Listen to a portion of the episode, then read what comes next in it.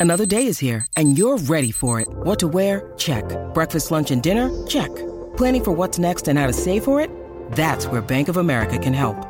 For your financial to-dos, Bank of America has experts ready to help get you closer to your goals.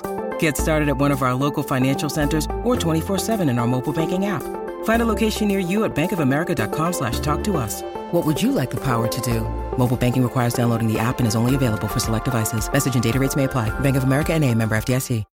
When you need mealtime inspiration, it's worth shopping Kroger, where you'll find over 30,000 mouthwatering choices that excite your inner foodie. And no matter what tasty choice you make, you'll enjoy our everyday low prices, plus extra ways to save, like digital coupons worth over $600 each week. You can also save up to $1 off per gallon at the pump with fuel points. More savings and more inspiring flavors make shopping Kroger worth it every time. Kroger, fresh for everyone. Fuel restrictions apply.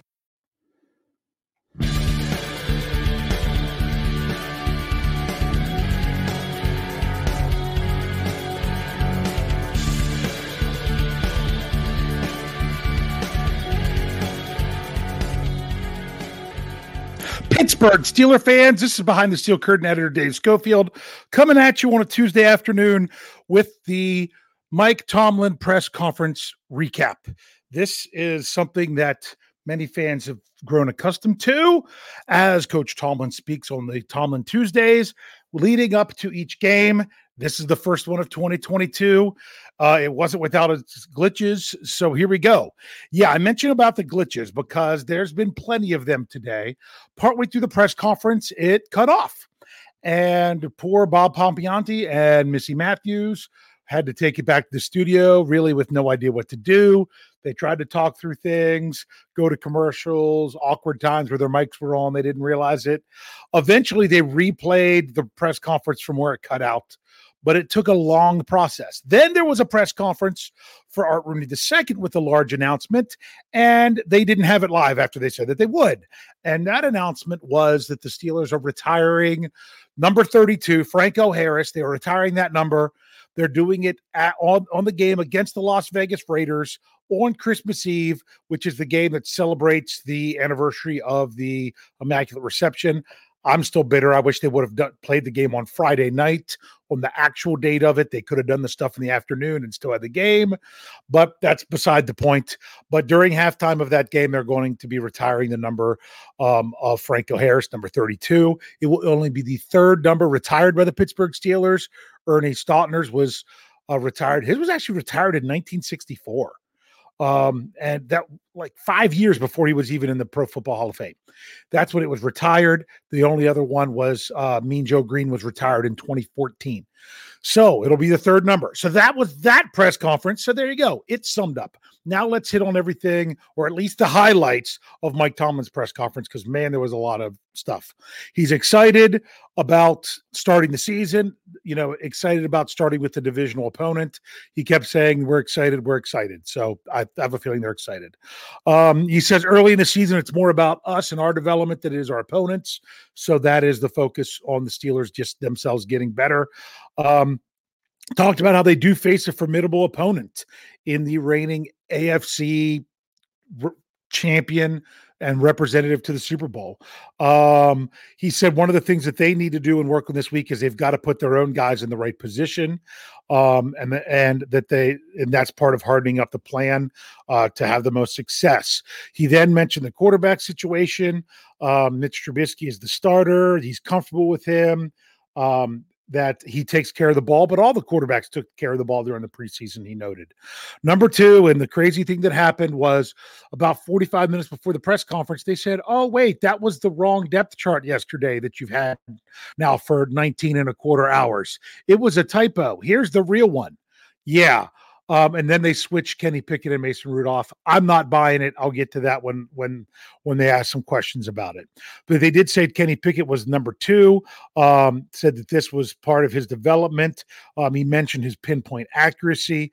Then with Mason Rudolph being the three, he says that um, they've got much respect for him. He didn't blink and he didn't pout or anything without with that whole process. He talked about Cincinnati briefly. He said most important, the Steelers have to take care of the football, that they did not take care of the football against the Bengals last year. And, and last year when the Steelers faced the Bengals, they lost, they lost both games. They lost um, let's see, the second one they lost 41 to 10. The first one they lost 24 to 10. So something about only scoring 10 points against them. They turned the ball over three times in that second matchup and twice in the first one. So, yeah, five turnovers in the two games isn't going to cut it. So that's one thing that Coach Tomlin brought up. Then he went on to talk specifically about Joe Burrow. He said, you know, how he um he he's ultra talented is the way he described him. Said how he distributes the ball to his capable guys. Went on talked about the receivers, running back, tight end. but they have a new tight end this year. And no, it's not OJ Howard. He did not sign with the Bengals like some people thought that he did because he was visiting and said and reported he was going to, and then it ended up not happening. Um, with the defense, that he said that they have quality guys at every level. And one player he did mention in particular, he mentioned a lot, but one that I noted is that he did talk about Mike Hilton and what he brings to their defense. When it comes to special teams, he says about they have great continuity, is the thing with their special teams. Um, before he went to the question and answer session, Coach Thomas said they had a good bonus day of work yesterday on Monday. You know, got then guys were at the facility today doing on their own things because it's the players' day off, getting their individualized treatment and workouts, things of that nature. He opened it up for questions. Okay. Um, the, the, the um, he was asked a question about some of these questions were really hard to hear on the on the replay so i'm going to do my best. But he was asked a question about um, if kenny was set to get all the practice reps as the number two and he said yes. Um, with a depth chart he called it a clerical error sorry a clerical error. He said there was a cut and paste component to it that didn't happen. There, his explanation was that was the that was what they had going into the the the preseason, and they didn't make the change when they announced it. Now, could I? Can, can you buy that? Sure, but why did it take 19 and a quarter hours for them to fix it? to me, it was intentional that they didn't fix it until right up to the press conference. Um, I don't know if there was, you could read into it any way you want to, and you might be overthinking it. I'm sure I've overthought it. Um, I even like to say, hey, maybe, maybe, uh, maybe someone made the decision that they wanted to have Mason dressed as the backup because that does make sense because he has has the uh, experience doing that, but it also makes sense. I, am fine with it, however the Steelers decide to do it. I think they could arrange their three quarterbacks in any way, and there's a way to say how it does make sense. People who thought it was absolutely crazy it wasn't absolutely crazy. It really wasn't. Um, but it could have been that maybe everyone wasn't on the same page. Maybe this was someone where so, where someone stepped in had to override something. Maybe Coach Canada wanted wanted Mason Rudolph as the backup, and Coach Tomlin stepped in and said no. Maybe Coach Tom wanted it. Art Rooney stepped in said. I'm not saying any of those really happened. Those are some of the speculations that could be put out there.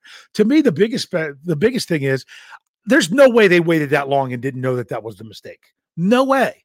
No way they didn't know. They intentionally waited until just before the press conference to change it. I'm surprised. Uh, maybe they had to put out a, maybe they were required to do it on Monday with their depth chart. I'm surprised they just didn't wait to do it until during or after the press conference. Um, or if they wanted to wait and announce at the press conference, list all three guys as number one and then announce at the press conference. You know, there's other ways around it. But to me, I don't buy if it was a clerical error it was an intentional clerical error because that could also be the case. That's just there. I'll get off my soapbox now and we'll move on about that. Um, although it'll come back up again later. Uh, the QB separation, um, um, these, um, that uh, coach, uh, you know, all he said, all all the guys, you know, they, they competed well all of them. And he said that that Kenny really got better through the whole process. Um, he was asked if there was only one inside linebacker on the field in certain packages, who's it going to be? Coach Tomlin said, wait and see. He also said it doesn't necessarily mean it'll be the same guy in every package. Um, he was asked about Mitch Trubisky as a leader. Um, the main thing Coach Tom said is he didn't know much about him before this process, but you know he's really gotten to know Mitch as it's gone on, things of that nature. A lot of Coach Tom Tomlin speak. Um, um, and he, Coach Tom did say that the quarterback depth chart is a continually ongoing process. Just because that's what it is right now doesn't mean that's what it's going to continue to be. And that's what I tried to say yesterday whenever it was Mason Rudolph 2 and Kenny Pickett 3. Doesn't mean it's going to stay that way. And it didn't even stay that way 24 hours. And that's okay. But it wasn't crazy to think that that was the way it was going to start. But it's also not crazy to think that Kenny Pickett's going to work his way up that chart. So uh, I think a lot of us would like to see um, him to to be there. I'd like to see Kenny Pickett when he's ready, and when is he ready? Whenever the coaches deem that he is. Um, they, he was asked about the offensive line and their new technique. Uh, Coach Tomlin says that there's a cohesion component to it. Um, that that he's not expecting um, the growing pains to to cease instantaneously. That this is a process that they're going to be continuing to work through with the offensive line.